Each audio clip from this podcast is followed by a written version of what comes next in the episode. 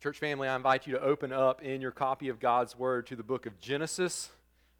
Genesis chapter 22 is our text for today. The title of our message is Provision of Salvation. Provision of Salvation. Genesis chapter 22. Let's enjoy hearing from God as we read His Word. You follow along in your copy as I read Genesis chapter 22. After these things, God tested Abraham and said to him, Abraham, and he said, Here am I. He said, Take your son, your only son Isaac, whom you love, and go to the land of Moriah and offer him there as a burnt offering on one of the mountains of which I shall tell you. So Abraham rose early in the morning, saddled his donkey, and took two of his young men with him, and his son Isaac. And he cut the wood for the burnt offering, and arose and went to the place of which God had told him. On the third day, Abraham lifted up his eyes and saw the place from afar. Then Abraham said to his young men, Stay here with the donkey. I and the boy will go over there and worship and come again to you.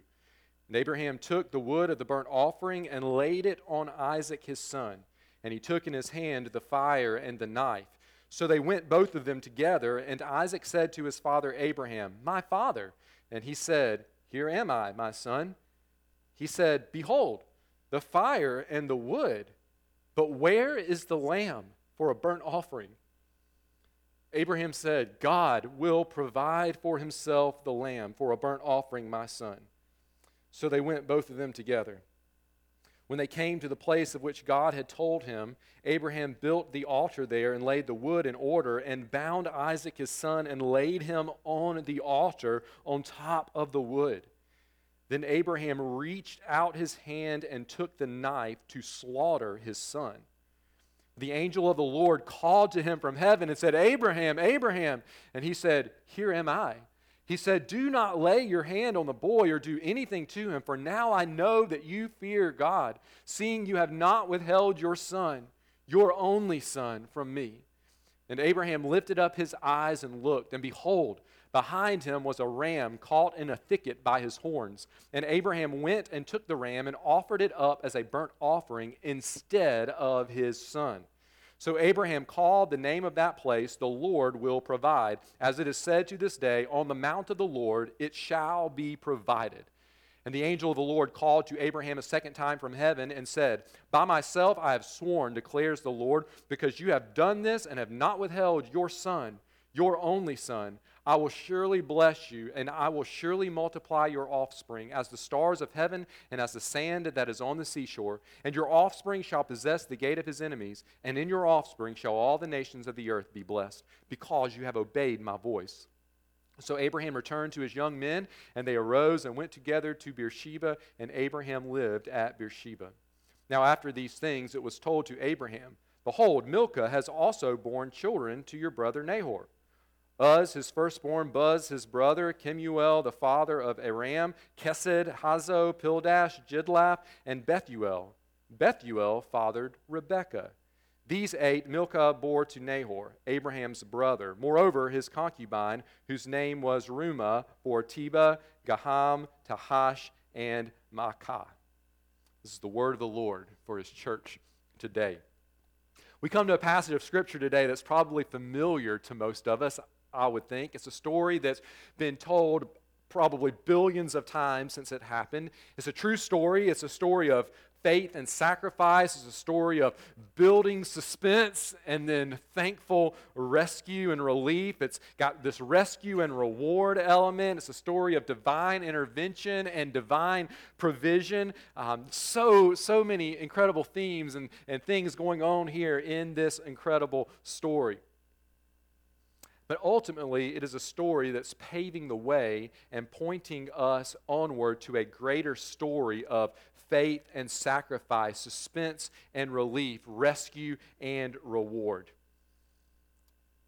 divine intervention and provision. And so, as we study Genesis 22, 1 through 24, church family, what I think we learn, and hopefully we'll see this as we walk through this passage, is this that faith in God provides an opportunity to witness God's saving provision. Faith in God provides an opportunity to witness God's saving provision.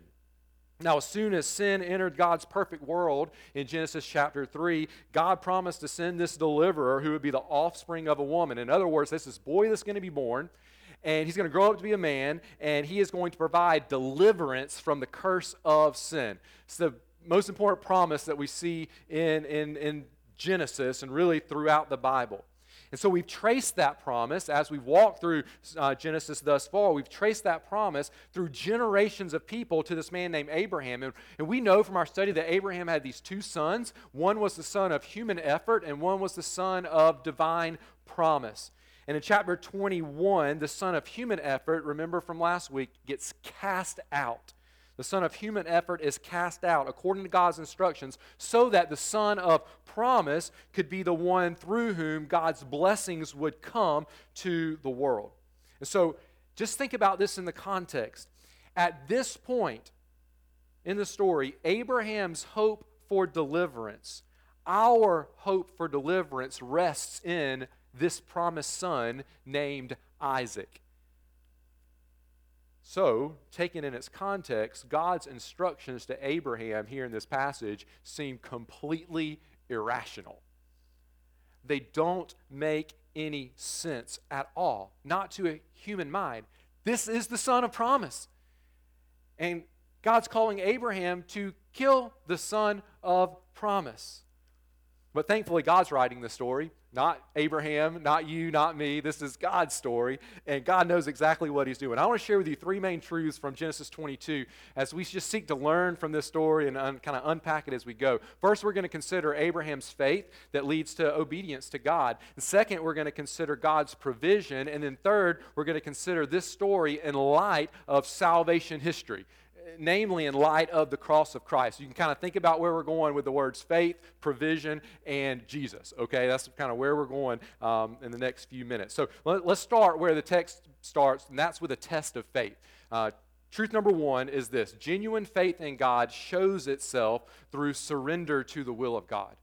Genuine faith in God shows itself through a surrender, a bowing down to the will of God. There's no denying the fact that this story is one of the greatest examples of faith in God that we do find on the pages of Scripture. Um, I don't think anyone could deny that truth. Verse 1 says, After these things, God tested Abraham. God tested Abraham. We're told explicitly that God's purpose in calling Abraham to sacrifice his son here for Abraham's life was to test Abraham, to test his faith. When Abraham then, if we were to fast forward in the story, when he exercises faith, as we see through complete obedience, he was going to do, he did everything I called him to do and was going to finish it completely if God hadn't intervened through the angel of the Lord saying, Abraham, Abraham. And when that happens, we find these words God, through his angel, saying, For now I know that you fear God. In other words, not that you're scared of God, but that your life is fully surrendered to the will of God, that you have faith that is leading to obedience. This event is a test of Abraham's faith, a test of whether or not Abraham actually believes in, actually trusts in God. I want you to see with me um, quickly three ways that we see Abraham display faith. That's an important, important word, that he displays this faith. I mean, first, Abraham displays faith in God's plan. And God gives them this crazy plan, right? Abraham, he says, Here am I. He says, Take your son, your only son, Isaac, whom you love, and go to the land of Moriah and offer him there as a burnt offering on one of the mountains for which I shall tell you. I mean, even the way God is telling this to Abraham, it's like he's, he's just. This is, a, this is going to be the most extreme test of faith in Abraham's life, and God's making sure Abraham realizes that by saying, Take your son, your only son, the son whom you love, and go to this land and sacrifice him there. This is a plan that doesn't make sense from a human perspective. Now, remember, Abraham did have two sons, like we said. In the last chapter, God told him to send the older son away because the younger son, Isaac, is the, the son of promise. And so it makes sense then why he says, Take your son, your only son, because the other son has been cast away. But it also makes us realize just what an incredible test of faith this is last chapter, God told him to get rid, send off his one son, which remember, eh, that was a struggle for Abraham to do that. So now he's left with this son, the son of promise, and now God is telling him, all right, go and sacrifice this, this son. It really doesn't make sense from a human perspective. We can only imagine, I can only imagine all the questions that must have been flooding Abraham's mind. God, what about your promises? God, how could you ask me to do something like this? This just doesn't seem right. God, what am I going to tell Sarah when, when I get back home? What, what, isn't there another way? Oh, all these questions going through his mind, but the text tells us that Abraham's response, church, I just want us to see this, is simply obedience. I mean, that's the, the flow of this passage is highlighting obedience, obedience, obedience, obedience. He just does what God tells him to do. Immediately, completely, without complaint, Abraham obeys. Verse 3 So Abraham rose up early in the morning. He didn't spend months praying about it. Well, let me pray about this. Let me make sure I'm hearing from the Lord. Make, make sure this is God's will. He knows, when he, when he knows what God wants him to do, he just does it. Abraham rose early in the morning, saddled his donkey. He took two of his young men with him, his son Isaac. He cuts wood for the burnt offering and arose and went to the place of which God had told him. Church, that is the obedience of faith. The plan doesn't make sense. The plan seems like an impossible task for anyone to carry out. The plan seems to be the opposite of what we think should be happening in this story. But the plan came from God. And at this point in his life, we've seen Abraham falter numerous times. But in this instance, that's all that mattered to Abraham. This plan is God's plan. And he's going to trust God's plan. Abraham dis- displays faith in God's plan. Another way we see Abraham display faith is through God's power. God's power.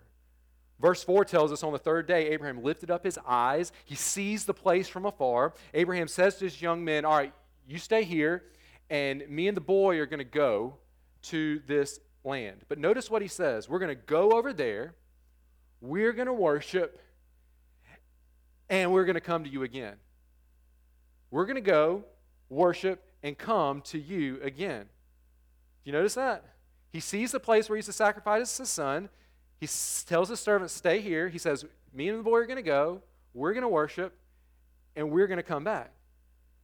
If his instructions are to sacrifice, that means to kill his son, how in the world can he tell his servants, Y'all stay here, we're going to come back after we finish worshiping? How could he say that? Did he misunderstand God's instructions? I don't think so. Look at the rest of the story. He takes the knife to kill his son. He didn't misunderstand God's instructions at all. Was he lying? I don't think so.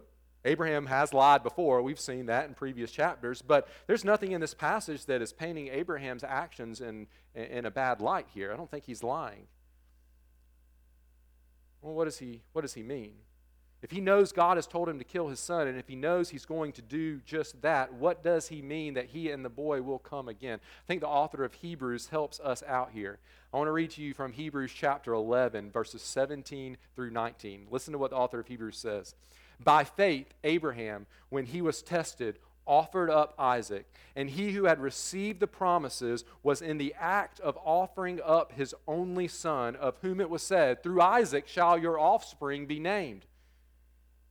He considered that God was able even to raise him from the dead, from which, figuratively speaking, he did receive him back. So, how could Abraham say that he and the boy would go worship and return if he knew he was going there to sacrifice his son? Abraham believed that God had the power to raise Isaac back from the dead. And this faith in God's power to raise Isaac from the dead stemmed from his faith in God's promises to do what he had said. Listen, Abraham knew God had promised that the blessing is going to come through Isaac. Abraham has learned the hard way, we've seen, that God always keeps his word, and it's always best just to trust that God's going to do what he says he's going to do. Abraham knew God had told him to sacrifice his son. Abraham knew from past revelation that God um, that nothing is too hard from God. Remember that question in a previous chapter? Where he said, Is anything too hard for the Lord? And the answer is obviously no. Abraham knows all of this. You put all of that together. Abraham's trust is that God has the power to raise the dead. God's going to keep his promise to bless the nations through Isaac by, he believes, bringing Isaac back to life after the sacrifice is over. Abraham displayed incredible faith in God's power. We also see that Abraham displayed great faith in God's provision.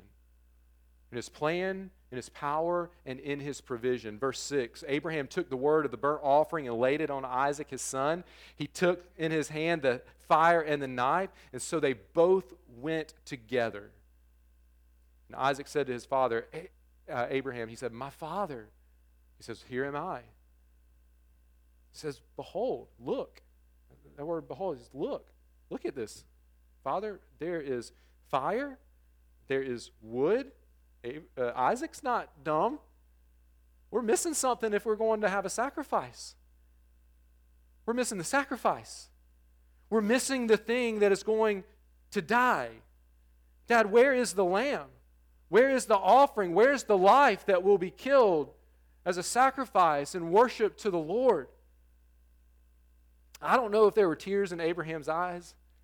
I don't know if his voice was shaky. I don't know if there was a knot in his stomach, but I can only imagine that there was. But we do know that Abraham simply and humbly and confidently tells his son, Son, God's going to provide the sacrifice. Don't you worry. My hope is in the Lord. You can put your hope in Him as well. God's going to provide the sacrifice more to unpack there. We're going to get there in just a few moments. But I just want you to notice Abraham's great faith in the provision of God. He trusted that God would provide it exactly what was needed, which was a sacrifice. Before we move on past Abraham's faith, I want us to notice one more thing. Just kind of big picture. We step back from this story and, and, and just kind of look at it from a little bit higher elevation. I want you to notice that Abraham in this passage doesn't say that he believes God. He doesn't say that he has faith in God. He shows that he has faith in God. Remember a minute ago I said the word display that I use as an important word.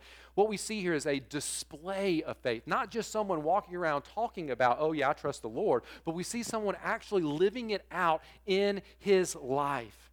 Abraham's faith was visible. He shows that he has faith in God's plan, in God's power, in God's provision. In verse 9 and 10, Abraham built the altar. He arranged the wood. He bound up his son. He lays his son there on the wood, on the altar. And then he said, the text says he reached out his hand and took the knife to slaughter his son. This is faith that is visible, it's faith on display. Brothers and sisters, a lot of people say they have faith in God, but there is such a thing as dead faith. There is such a thing as faith that doesn't actually save. Our works do not save us. Faith in Jesus brings salvation into our lives, but genuine faith will then result in genuine works for the Lord. True faith is visible faith. If we're trusting in God for salvation, we will be producing the fruit of salvation in our lives. James, the brother of Jesus, wrote a letter calling on Christians to live lives filled with good works. And he used Abraham in this story as an example of someone who had genuine faith because his faith was visible through his obedience to God's command to sacrifice his son. Now, God had already counted Abraham righteous back all the way back in chapter 15. God's not looking at Abraham saying, Wow, you really did a good job obeying, so I'm going to love you and I'm going to rescue you, I'm going to save you. That's already happened all the way back in chapter 15. God has already credited Abraham with righteousness based on Abraham's belief in God, his trust in God, not his good works. But what we see now is that that was genuine faith because we see genuine works coming as a result of that faith. So, friend, what about you? You can say you have faith and that's good. But let me ask you a question Where's the evidence of it in your life and in my life? Can your wife, your husband, your children, your parents, your classmates, your coworkers, your neighbors, your friends, can they see your faith? Can they see that your faith in Jesus live, leads you to live counterculturally?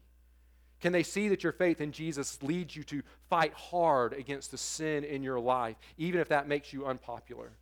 Can they see that your faith in Jesus is leading you to obey God's commands, even when God's commands don't really make sense from an earthly perspective, even when God's commands are hard and difficult to obey? That's genuine faith, faith that is visible. And we see an example of that here in this passage. But as great, church, as great as Abraham's faith is in this passage, and as great an example of faith as it is, Abraham's faith is not the most important part of this story. Abraham's faith is not the most important part of this story. Truth number two is this, church. The provision of God shows itself through a rescuing sacrifice. The provision of God shows itself through a rescuing sacrifice. I used to think that the main point of this passage was Abraham's faith. Years ago, if I were to stand up and preach this passage, it would have been all about faith. Would have been pretty much all I talked about. But thankfully, someone who helped helped train me in interpreting the scriptures graciously corrected my thinking. The main point here isn't what Abraham did. The main point is what God did. In church, that's always the main point. And one of the main clues that this is the main point is Abraham's response when God provides a ram to sacrifice in Isaac's place. We're going to jump ahead to verse 14 for just a moment. Notice that Abraham calls the name of that place, the Lord will provide. As it is said to this day, on the mount of the Lord it shall be provided. Abraham didn't call this the mount of human faith, he called this the mount where God provides. That's the main point. And so let's take a look here at God's provision. Again, I want you to notice with me three truths about God's provision that we find here. First, we see that God's provision is a substitute sacrifice. God's provision in this passage is a substitute sacrifice. Verse 10 set up the climax of the story with Abraham pulling out the knife to slaughter his son. That word slaughter is the word that's used of sacrifice in the, um, in the Old Testament, in the Old Testament law, to sacrifice the, the, the lamb or whatever the animal was. He pulls out the knife to sacrifice his son. And then verse 11 ushers in the climax. The angel of the Lord calls to him from heaven and says, Abraham, Abraham. And Abraham says, for the third time in this passage, Here am I. Here am I. He says, Do not lay your hand on the boy or do anything to him. For I know now that you fear God, seeing you have not withheld your son, your only son, from me. And then the text goes on in verse 13. It says, And Abraham lifted up his eyes. He's lifted up his eyes once and seen the land that he's going to, the land of Moriah. Now he lifts up his eyes there in the land of Moriah. And what does he see? He sees a ram caught in a thicket by his horns. And Abraham went and took the ram and offered it up as a burnt offering. Here's a key phrase here, underline it in your Bible instead of his son. In the place of his son. God provided a ram, God provided a sacrifice, and that sacrifice took Isaac's place. It was offered up instead of his son, the text tells us. Friend, the greatest need in that moment was for a sacrifice to take Isaac's place. In church, the greatest need for every person in the world is for a sacrifice to take our place. God's provision met that need for Isaac. And friend, God's provision meets that need for us today. But more on that in just a moment. So here we see God's provision is a substitute sacrifice. Another thing we see about God's provision is this it enables our rescue. God's provision enables our rescue. What happened as a result of God providing a substitute sacrifice? Well, Isaac is rescued here. He's rescued. Isaac got up off the altar. Isaac was not killed, his life was saved. Isaac gained life where death seemed to be certain. This substitute sacrifice drastically changed Isaac. In a very real sense, it brought him from death to life, from certain death to certain life. He was as good as dead, bound up. Can you imagine the scene? Bound up, laid on the altar, on the wood, fire in hand, knife in hand. And then all of a sudden, God intervenes. This divine intervention. And God's divine intervention is an intervention of life. It's an intervention, it's a provision which enabled Isaac's rescue. And again, as we'll see in just a moment, God's provision enables our rescue as well. I want you see a third thing about this provision here in this passage. It's this God's provision ensures the continuation of his promises. We don't want to lose sight of all these promises that we've been talking about, right? We're talking about all, I mean, so much has been about the promises that God's made, and is He going to do those, and how's He going to how's He going to fulfill those promises? We won't going to forget about those. God's provision ensures the continuation of His promises. Remember, God's made all these promises, and they're all hinging upon Isaac. And in this moment, they're hinging upon Isaac not being killed, but Isaac living. Verse 15 through 18, the angel of the Lord calls to Abraham a second time from heaven and, and, and says, This is God speaking, By myself I have sworn, declares the Lord, because you've done this and have not withheld your son, your only son. Here comes the promises, right? This renewal of promises. I will surely bless you. We've heard this before. I will surely multiply your offspring as the stars of the heaven. And now he adds another analogy as the sand on the seashore. And your offspring, he hasn't made this promise yet, your offspring shall possess the gate of his enemies. We have heard this next one. And in your offspring shall all the nations of the earth be blessed. That was all the way back when God had called Abraham to leave his home country and go to a place he never knew. God said, I'm going to bless all the nations through you. Now, when God called him to leave where he was living to go to another place to sacrifice his son, it ends with God saying, Guess what? My promise is still secure. I'm going to bless all the nations of the earth through you because you have obeyed my voice. And they return to the servants, they go back home to Beersheba. What happened? God is here renewing his promises of blessing and offspring and worldwide blessing. Now, in this passage right here, specifically, we see that God, um, in a way, credits the renewal, the continuation of these promises to Abraham's faith. But if we read carefully in context, we realize that Abraham's faith was only as good as God's willingness to intervene, as God's willingness to provide a sacrifice. And the continuation of these promises are banking on Isaac being alive. And so ultimately, it is the provision that God has made that has led to the continuation of these promises in Abraham's life and therefore in Isaac's life. Now, we see one other way that God ensures the continuation, that his, this, his provision ensures the continuation of his promises. Look at that last little section there, verse 20 through 24, that's got all the names. Now, these, this is one of those places where it's really easy just to kind of skim over really quickly. Um, but we've seen multiple times in Genesis so far that genealogies are important. And oftentimes there's some really incredible truths that we can gain if we'll slow down. And um, even if we can't pronounce all the names right, uh, by God's grace and help, we can see what God is trying to teach us in a passage like this. So verse 20 informs us that, uh, tells us that Abraham is informed that his brother has had children. Now, remember from chapter 12 that one of his brothers, uh, he had two brothers, one of them is dead. That was Lot's dad. But there's another brother we haven't really heard anything about. Well, all of a sudden, he kind of comes back on the scene. At least he's mentioned to Abraham. And Abraham learns that his other brother has had children, many children, actually. And in the middle of this list of sons, there's a name that stands out. And it stands out because it's not a son, it's a girl, it's a daughter. In fact, it's the granddaughter of Abraham's brother. Verse 23 tells us that Bethuel, which would have been Abraham's nephew, fa- fathered Rebekah. I say, why is that important? Well, it's important because for God to continue his promise of offspring, not only does Isaac need to live, which God provided a sacrifice so that he would live, he needs to have children, which means he needs a wife. Guess what? You may already know this. If not, you just figured it out. Isaac is going to marry Rebekah. Spoiler alert. It's coming in a couple chapters, okay? Isaac's going to marry Rebekah. What's God doing? While all this is happening with Abraham, and as we talked about last week, Ishmael, and then Isaac, and he's telling Abraham, go sacrifice your son. Now I'm going to provide a ram. While God's doing all of that with Abraham, God's also, in another place, given Abraham's family, extended family, children, and raising up this young lady named Rebekah who's going to marry Isaac, whose life has just been spared by God's provision. Church, God's got this figured out.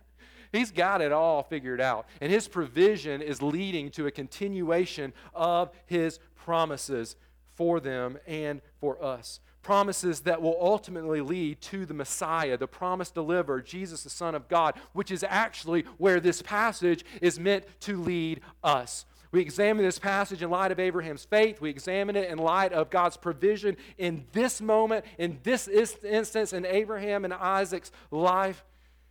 But we now need to examine this passage in light of salvation history. That is in light of the cross of Christ. And so, truth number three that I want to share with you today is this God's life giving provision centers upon the death of his son. God's life giving provision centers upon the death of his, not Abraham, his, God's son. Church, all the Bible is ultimately about Jesus. We sang about that a few minutes ago. Every part of the Bible is in some way making us, the New Testament says, wise for salvation through faith in Jesus Christ. Paul said all Scripture is doing that. It's breathed out by God and it's all making us wise for salvation through faith in Jesus Christ. Now, some passages, if you could have this picture with me for a minute, some passages of, of the Bible are damp with the gospel of Jesus. In other words, you kind of have to sit on it a while before you start to see and soak up those gospel truths that are there. In other words, they're not as easy to see, but they're there. Other passages of Scripture are dripping with gospel truth. All you got to do is get close to it, and you end up wet with the gospel. This is one of those passages. This passage isn't damp with the gospel, it is dripping with gospel truth. It is screaming to us Jesus, Jesus, Jesus. I want you to notice with me just a few ways we see this passage pointing us to Jesus. Three ways we see God's life giving provision centering upon the death of his only Son. First, Jesus, church, is God's beloved and only Son. I hope that as we read that phrase multiple times in this passage, your mind just went straight to Jesus Christ. Jesus is God the Father's beloved and only Son. When Jesus came up from the waters of baptism, a voice from heaven said, This is my Son, with whom I am well pleased. In other words, He is my beloved Son. Later in Jesus' life, Jesus told Nicodemus, For God so loved the world that he gave his only Son. Jesus was and is God's only Son. Friend, it's not by accident that God told Abraham, Take your Son, your only Son, the Son whom you love, and sacrifice him. It's not by accident that God told Abraham, Seeing that you have not withheld your son, your only son, from me. Jesus is God's beloved and only son. This passage is pointing us to Christ. Secondly, Jesus cooperated with his father's plan to kill him. Jesus cooperated with his father's plan to kill him. It's another way that this passage points us to Jesus. We see in this passage a precursor, uh, a foreshadowing, if you will, of the divine interaction between God the Father and God the Son, which would result in our salvation. Notice that it is Abraham who wields the knife. He will do the killing. Notice that it's Isaac who is the silent sacrifice. Isaac says nothing as he carries the wood up the mountain, other than an obvious question where's the sacrifice? Because he doesn't understand what's going on. But he says nothing other than that. He says nothing as his father binds him. He says nothing as he is laid on the wood. He says nothing as his father takes out the knife to slaughter his son. Church, we cannot read this and not see God the Father and God the Son, as this text says, both of them together climbing up a hill called Golgotha outside the gates of Jerusalem. Isaiah describes the sacrifice of the suffering and saving servant this way Isaiah says, The Lord, notice who's doing the killing. The Lord has laid on him, that is Jesus the servant, the iniquity of us all. Notice the silent uh, silence of the sacrifice. He, Jesus, was oppressed and he was afflicted, yet he opened not his mouth. Like a lamb that is led to the slaughter, and like a sheep that before its shears is silent, so he opened not his mouth. Now we go back to the Father's role. Yet it was the will of Yahweh, the Lord, to crush him. He has put him to grief. It might have been the Jews that were yelling, Crucify. It might have been the Romans who were nailing the hands and the feet of Jesus to the cross. But, friends, it was God the Father who was putting his Son to death. God the Father did the killing, God the Son cooperated in silent submission. This passage is pointing us to Jesus. But one more way that we see this passage pointing us to Jesus, friend, Jesus died as our substitute to provide us with rescue. I said earlier that the greatest need of every person in the world is for a sacrifice to take our place. For Isaac, in that moment, God's provision was a ram with his head wrapped up in a thicket. And for humanity, God's provision is his only son, who, with thorns wrapped around his head, substituted his life for ours. Friend, Jesus is our substitute sacrifice. Jesus died in our place, his life in exchange for ours. This was God's plan from the beginning. Uh, when God told Abraham to sacrifice his only son, he was not only testing Abraham's faith, but he was giving a picture of the coming promised one, his only son. And Jesus would climb a mountain outside Jerusalem with a cross of wood on his back. Jesus would be laid on that cross of wood. But unlike Isaac, Jesus would actually die. The Father would kill his son. There would be no lamb to take Jesus' place because Jesus was the lamb. He was the substitute sacrifice for you and for me. As John the Baptist said, Behold, the Lamb of God, when he saw Jesus, who takes away the sins of the world. As the Apostle Peter said, You were ransomed with the precious blood of Christ, like that of a lamb without blemish or spot. And Peter goes on to say, He himself bore our sins in his body on the tree, that we might die to sin and live to righteousness. By his wounds you have been healed. And later Peter said, For Christ also suffered once for sins, the righteous for the unrighteous. You see the substitutionary atonement of the Lord Jesus Christ. Why? Peter says that he might bring us to God, that he might remove our sins from us, and give us life everlasting with the God who made us and the God who loves us so much that he would kill his son in our place. God provided a ram for Abraham to kill instead of his son. And friend, God the Father provided his son to be killed instead of us. God's life giving provision centers upon the death of his son. Do you see God's amazing plan? Do you see it? I mean, it seems crazy at first. It seems counterintuitive. It seems like the opposite of what's supposed to happen. The promised one can't die, he's supposed to be the deliverer.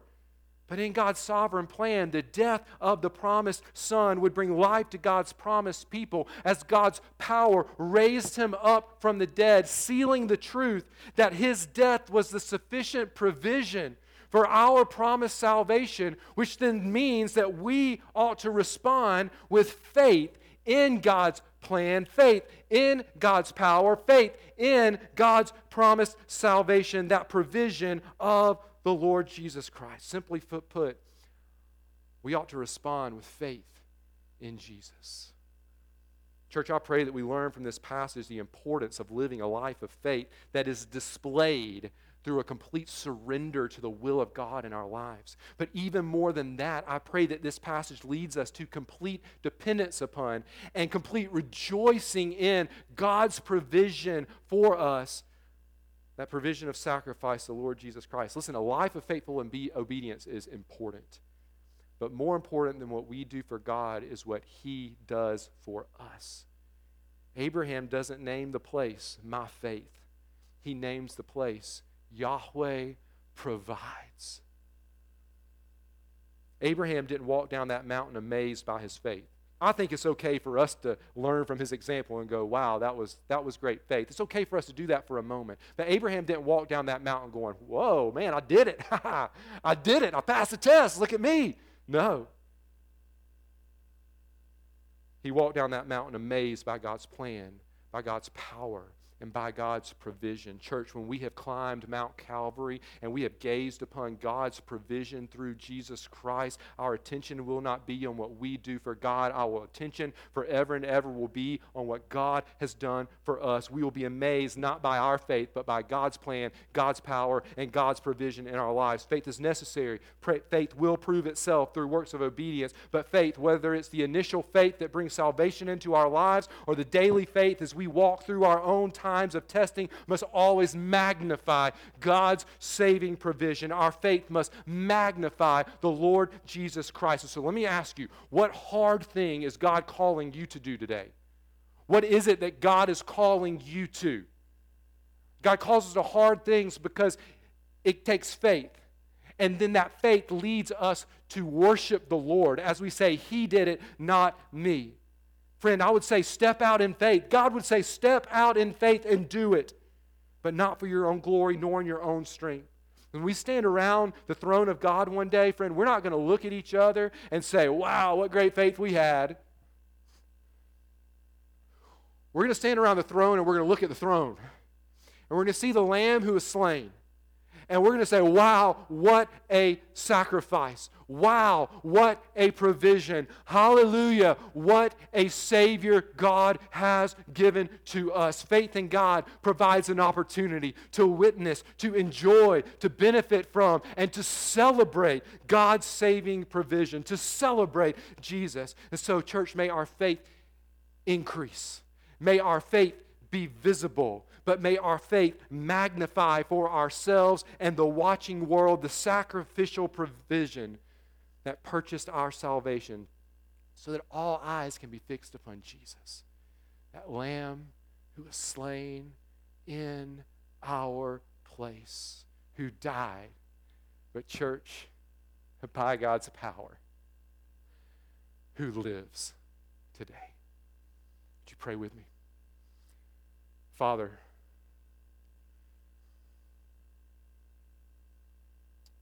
story that only you could write.